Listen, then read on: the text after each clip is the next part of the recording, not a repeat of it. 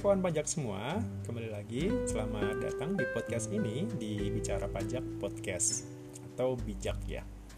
Nah, kali ini kita akan membahas beberapa update peraturan terbaru yang berhubungan dengan wabah COVID-19.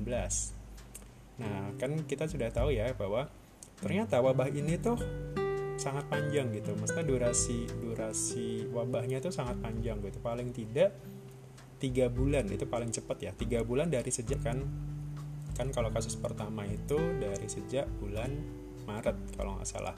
Kemudian sekarang udah bulan Mei jadi paling tidak paling cepat itu kan berarti bulan Juni besok gitu. Ya semoga aja uh, itu memang benar ya. Maksudnya bulan Juni bulan Juli kita sudah bisa beraktivitas secara normal gitu. Bisa kembali apa bisa kembali keluar bisa jalan-jalan dan sebagainya gitu. Jadi kan ya semoga aja dengan pembatasan sosial sekarang gitu dan ya kita harus patuh ya maksudnya jangan keluar rumah kalau memang tidak penting terus jaga kesehatan dan sebagainya gitu. Semoga wabah ini segera selesai. Nah bicara soal wabah ini kan tentu saja ya banyak secara ekonomi kan pasti banyak yang terpukul gitu banyak yang yang ya istilahnya jatuh bahkan gitu. Banyak yang penghasilannya berkurang kemudian omsetnya menurun dan sebagainya gitu. Dan dan pemerintah sendiri juga tahu akan hal itu kan. Jadi ya gimana ya maksudnya oke okay, kesehatan itu penting gitu. Tapi juga ya kita juga kalau nggak makan juga kan susah juga gitu. Jadi ya gimana sih caranya gitu kan. Nah pemerintah itu punya insentif-insentif Nah, salah satu insentifnya itu ada di pajak gitu kan. Selama ini ya pajak itu tetap jalan ya. Maksudnya ya selama ada punya penghasilan ya pajaknya juga tetap harus dibayarkan gitu. Nah dengan adanya wabah ini dengan wabahnya corona ini kan mau nggak mau omset juga ikut menurun kan gitu. Nah gimana dengan insentifnya gitu? Nah salah satu insentifnya itu kan e, untuk pajak UMKM ya gitu. Karena kan kalau dari latar belakangnya sendiri kenapa di, dibuat insentif ini? Karena kan sektor real sektor yang berhubungan dengan UMKM itu ternyata dampaknya itu sangat besar gitu. Dampak apa?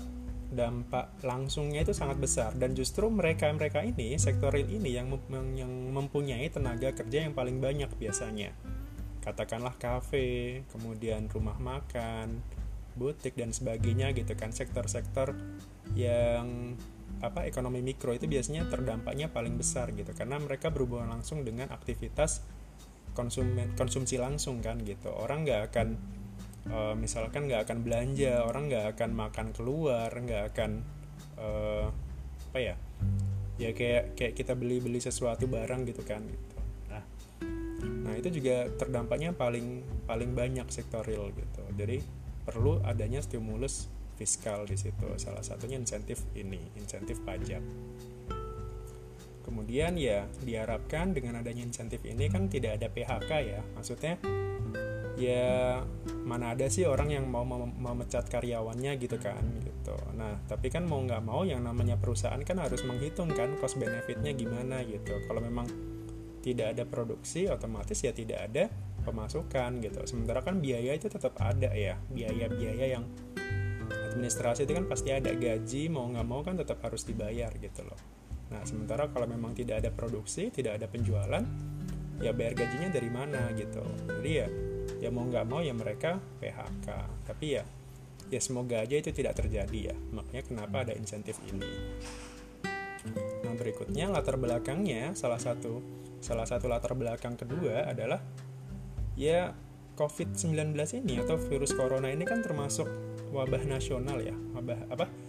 Sudah dijadikan sebagai bencana nasional gitu. Jadi uh, ada upaya atau upaya secara menyeluruh ya dari pemerintah pusat bahwa ini loh harus kita harus tanggulangi bersama nih gitu. Nggak hanya di satu sektor tapi juga sektor yang lainnya gitu.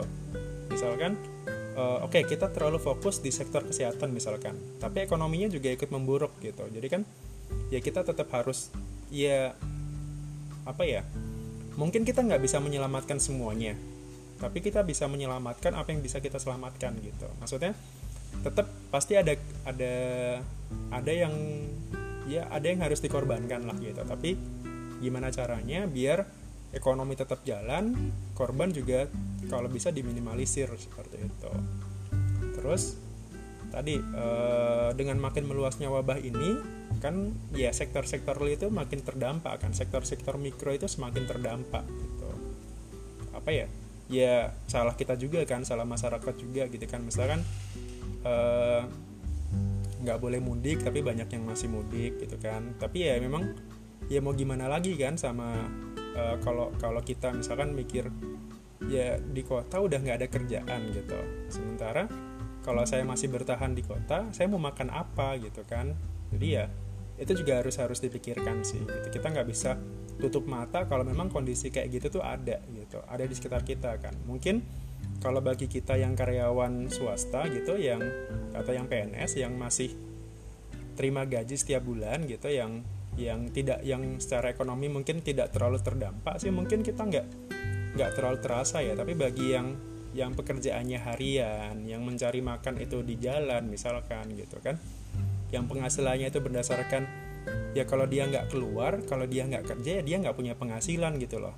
Nah kalau kayak gitu kan ya dengan adanya wabah ini kan otomatis pasti akan menurun dampaknya gitu. Apa usaha-usaha mikro itu kan gitu.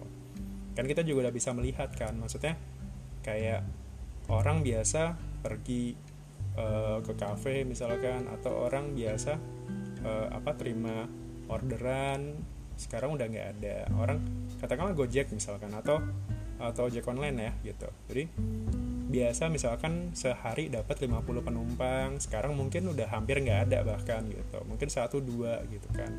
Kasihan juga gitu kan. Walaupun ya kita kita masih bisa donasi dan sebagainya gitu. Tapi dengan kalau donasi itu kan dia lebih ke orang ke orang ya gitu tapi kalau misalkan kita sebagai pemerintah ya menyelamatkannya membantu mereka dengan kebijakan ini gitu. Kan kalau kata salah satu apa ya dulu ya? Salah satu dari kalau nggak salah di uh, dari BTP deh dari Basuki dari Pak Ahok dulu kan. Uh, pernah bilang gitu kalau saya jadi pengusaha gitu saya mungkin bisa menyelamatkan beberapa orang gitu. Maksudnya kalau saya jadi pengusaha saya mungkin bisa menyela apa bisa membantu orang yang yang bisa saya pekerjakan gitu. Jadi ya dia hanya bisa membantu orang-orang yang yang yang bekerja dengan dia gitu. Tapi kalau kita sebagai pejabat pemerintah kita bisa membantu orang-orang lewat kebijakan kita gitu. Jadi dampaknya akan lebih meluas gitu. Tergantung kebijakannya itu ya maksudnya mau positif atau negatif. Tapi sepanjang kita jadi pejabat publik kemudian uh, berusaha membantu rakyat ya ya itu yang harus kita lakukan gitu. Jadi mungkin itu sih maksudnya salah satu alasan atau latar belakang kenapa ada insentif ini gitu. Jadi selain uh, masyarakatnya berdonasi dari pemerintah juga ikut melakukan aturan ini gitu membuat aturan ini melalui insentif ini. Insentifnya sendiri itu ada di Aturannya ada di PMK nomor 44 tahun 2020. PMK 44 nomor 44 tahun 2020. Nah, salah satu aturannya itu dia mengatur tentang insentif pajak untuk UMKM. Pajak untuk usaha kecil menengah, usaha menengah kecil dan mikro UMKM. Yang selama ini kan kita sudah tahu sendiri bahwa pajak UMKM itu kan setengah persen ya, setengah persen dari omset setiap bulan sepanjang omset kita itu masih di bawah 4,8 miliar. Ya kan? Nah, berarti kalau omset kita di bawah itu, maka kita dapat insentif itu. Insentif tidak uh, kalau namanya insentif pajak ditanggung oleh pemerintah. Pajak ditanggung pemerintah. Itu artinya pajak kita itu tidak kita bayarkan. Gitu. Insentifnya adalah itu. Nah, kita mulai aja untuk materi kali ini yakni insentif pajak untuk UMKM. Kira-kira apa aja yang diperlukan gitu untuk dapat insentif itu. Jadi di sini kita akan membahas tentang bagaimana caranya kalau atau bagaimana caranya untuk mendapatkan insentif ini. Gitu. Jadi yang pertama adalah si penerimanya dulu harus kategorinya penerimanya ini siapa aja penerima insentif ini. Yang pertama adalah tadi khusus untuk uh, apa peredaran usaha jadi kalau khusus dia Pertama adalah untuk usaha kecil, usaha UMKM tadi ya, yang omsetnya sendiri adalah di bawah 4,8 miliar. Jadi atau yang sesuai dengan aturan di PP nomor 23 tahun 2018. Peraturan pemerintah nomor 23 tahun 2018. Yang itu adalah aturan pajak untuk UMKM itu yang setengah persen tadi. Jadi, yang boleh dapat adalah orang-orang atau wajib pajak-wajib pajak yang sebelumnya dia membayarkan pajaknya itu melalui setengah persen tadi, yang PPh final setengah persen gitu. Nah, bagaimana jika yang bukan kategori itu? Ya mohon maaf, itu nggak bisa berarti. Yang bukan kategori itu contohnya apa? Ya berarti kan pertama, yang omsetnya di atas 4,8 miliar. Kemudian yang kedua adalah orang pribadi yang kegiatan usahanya adalah dari pekerjaan bebas atau yang karyawan. Jadi yang pekerjaan bebas itu contohnya apa? Kemarin sudah uh, sering saya bahas contohnya yang sifatnya profesi kayak artis, kemudian dokter, notaris, pekerja seni dan sebagainya. Itu adalah pekerjaan bebas. Artinya mereka sendiri itu tidak mendapatkan insentif ini, tidak mendapatkan insentif pajak untuk UMKM karena memang tidak memenuhi syarat karena pajaknya sendiri itu dibayarkan tidak dengan cara PPh final yang setengah persen. Jadi penghitungan pajaknya beda dengan yang ini. Gitu. Jadi mohon maaf mereka e, untuk yang yang kategori itu itu tidak mendapatkan insentif ini. Jadi yang mendapatkan insentif adalah untuk yang sebelumnya membayarkan pajaknya itu yang setengah persen. Yang yang apa? Kategori apa? Berarti orang pribadi ataupun badan yang omsetnya di bawah 4,8 miliar gitu. yang bayar pajaknya setengah persen. Berikutnya adalah syarat kedua adalah untuk mendapatkan insentif ini adalah dia harus punya surat keterangan yang terkait dengan PMK 44 ini. Namanya surat keterangan. Surat keterangan ya surat keterangan PPH final gitu ya. Surat keterangan PPH final untuk PP 23 ini atau PPH final ini. Nah sekarang caranya gimana untuk mendapatkan suket ini surat keterangan ini? Cara satu-satunya adalah Anda harus login ke halaman pajak .go.id halaman atau situs pajak ya situs pajak .go.id yang biasa kita lapor e-filing itu. Nah kita login di situ.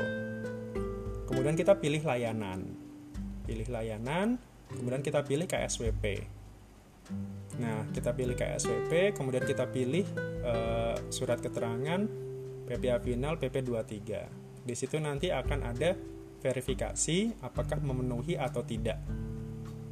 Kalau memang tidak memenuhi, ya berarti kita lihat dulu mem tidak memenuhinya karena apa. Kalau memang karena tadi misalkan karena memang saya bukan usaha saya bukan UMKM gitu. Saya memang karyawan misalkan. Ya berarti emang itu nggak bisa. Tapi kalau misalkan loh saya udah bayar PPH final sebelumnya. Kemudian usaha saya juga mikro.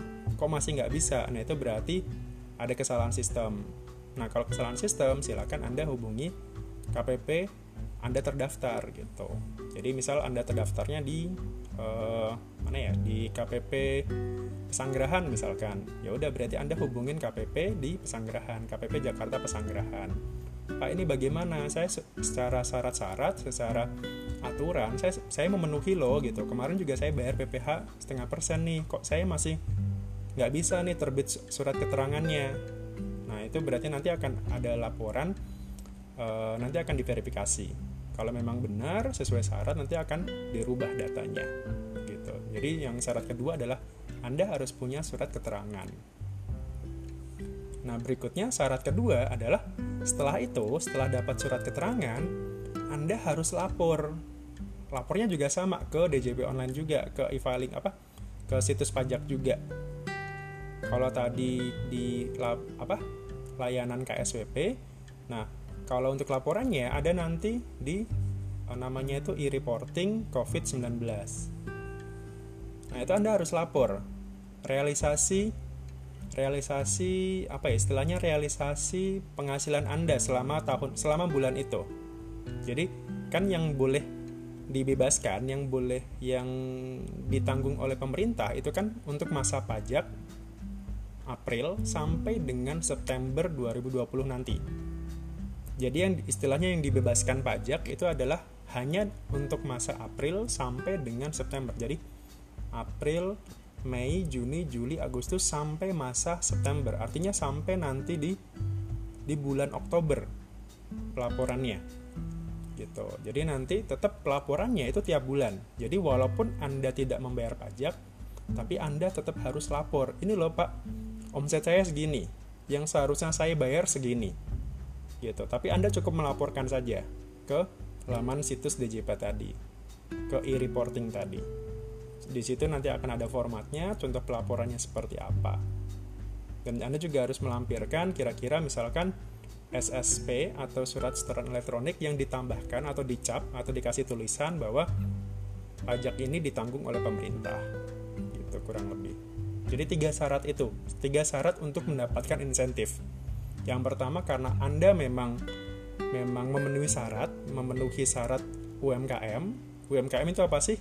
yang punya usaha kecil yang omsetnya kurang dari 4,8 miliar dan yang mungkin yang sebelum-sebelumnya, tahun-tahun sebelumnya atau masa sebelumnya Anda sudah membayar PP PP 23 yang setengah persen itu. Itu syarat pertama. Syarat kedua adalah tadi Anda punya surat keterangan. Surat keterangannya bisa Anda uh, konfirmasi, bisa Anda apa permohonannya, permohonan untuk mendapatkan surat keterangan itu Anda buka melalui situs pajak.go.id. Itu silakan Anda pilih di menu layanan. Nah, berikutnya adalah setelah Anda punya uh, surat keterangan, Anda harus lapor nih tiap bulan. Anda harus lapor tiap bulan, maksimal tanggal 20 bulan berikutnya. Jadi misalkan sekarang kan bulan Mei ya. Kan yang boleh dibebaskan itu kan bulan April. Nah, berarti paling lambat nanti di tanggal 20 Mei Anda harus lapor bulan Mei berarti nanti paling lambat tanggal 20 Juni dan seterusnya sampai nanti bulan uh, sampai nanti masa September. Masa September artinya kan paling lambat di tanggal 20 Oktober. Paling lambat ya, artinya Anda nggak perlu menunggu sampai tanggal 20. Awal bulan pun Anda sudah bisa melaporkan realisasinya gitu. Nah, berikutnya poin kedua adalah uh, tadi ya pemberian insentif tadi itu anda harus membubuhi cap atau tulisan PPH final ditanggung oleh pemerintah, ditanggung pemerintah pada saat pelaporan. Pada saat pelaporan Anda eh, mungkin scan atau Excel-nya gitu mungkin kemudian Anda upload di e-reporting tadi, e-reporting di menu layanan. Dan kembali lagi diingatkan PPH final ditanggung pemerintah ini atau insentif UMKM ini itu hanya untuk masa April 2020 sampai nanti masa September 2020 gitu. Nah tadi kan pertanyaannya kalau saya nggak punya esket misalkan kira-kira gimana? Ya mohon maaf berarti mau nggak mau anda tetap harus bayar. Gitu. Berarti syaratnya pertama adalah anda harus punya esket dulu nih dan esketnya sendiri bukan es suket suket maaf surat keterangan surat keterangan atau esket ya benar Surat keterangan ini sifatnya sudah tervalidasi, ter terkon terkonfirmasi. Jadi kalau asketnya itu tidak terkonfirmasi, ya Anda harus hubungin hubungin AR-nya dulu atau Anda hubungin KPP-nya. Pak ini kenapa saya nggak bisa? Nanti kan ada informasi lebih lanjut ya nggak bisanya kenapa? Apakah karena memang kesalahan di sistem atau memang Anda nggak berhak untuk itu? Gitu. Jadi Anda konfirmasi dulu. Tapi kalau memang di situsnya di laman pajaknya terkonfirmasi misalkan Anda berhak ya udah berarti selesai. Anda cukup lapor tiap bulan saja. Gitu. Kemudian surat keterangannya itu tadi melalui DJP online atau pajak ya pajak.co.id seperti itu. Nah, kemudian uh, kalau misalkan tadi kalau nggak punya suket terus kemudian kita sudah punya surat keterangan tapi ternyata nggak lapor sama aja. Anda akan ditagih. Anda harus membayar tetap harus membayar PPh final yang setengah persen Jadi tadi si, uh, syaratnya kumulatif ya. Syarat-syarat untuk mendapatkan insentif ini kumulatif.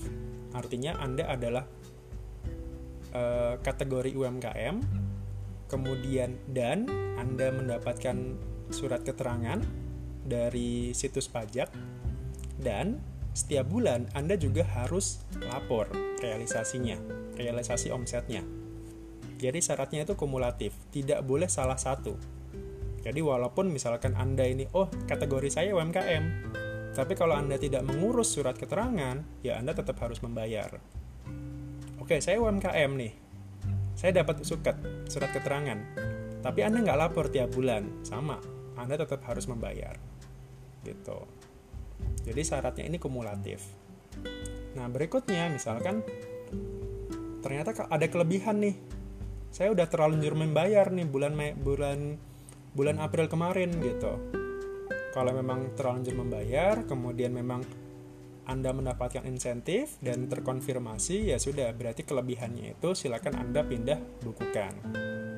Pemindah bukuan itu seperti apa? Silakan cek di episode sebelumnya di materi pemindah bukuan. Di situ sudah saya jelaskan. Jadi kira-kira misalkan kelebihan, jadi eh, Anda sudah terlanjur membayar satu juta nih. Nah ternyata anda mendapatkan insentif itu, ya udah berarti satu jutanya ini bisa dialihkan ke ke jenis pajak lain atau ke masa pajak lainnya gitu. Jadi bisa di kayak dialihkan gitu atau dikembalikan. Dikembalikan artinya satu jutanya ini di ditarik kembali. Anda bisa dapatkan uang e, istilahnya direstitusikan, dikembalikan.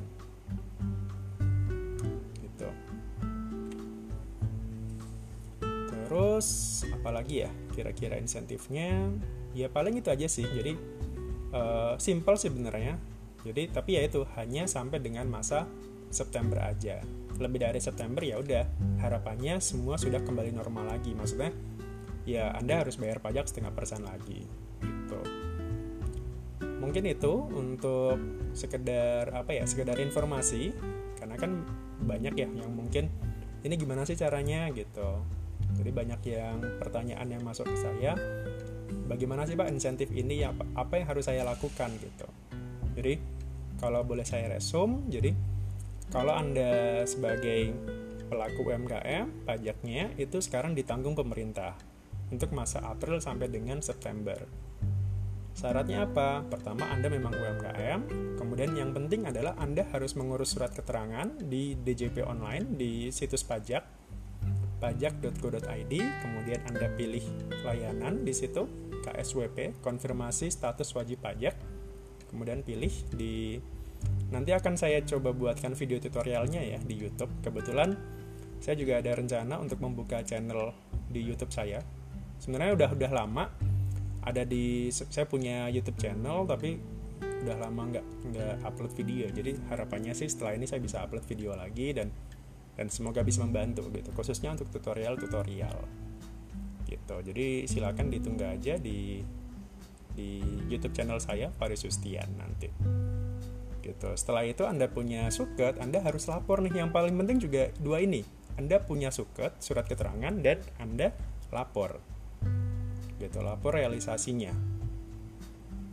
Nah kurang lebih itu untuk materi kali ini. Semoga bisa membantu. Semoga bisa sedikit mencerahkan. Mohon maaf kalau ada kekurangan dan selamat mendengarkan dan sekali lagi selamat berbuka puasa bagi yang saat ini sedang mendengarkan pada saat menjelang buka atau pada saat sahur ya silakan silakan bersantap sahur. Kemudian bagi yang sedang masih berpuasa juga selamat berpuasa. Semoga ibadah kita diterima di sisi Tuhan Yang Maha Esa. Baik, terima kasih. Selamat mendengarkan dan semoga Anda sehat selalu. Assalamualaikum warahmatullahi wabarakatuh.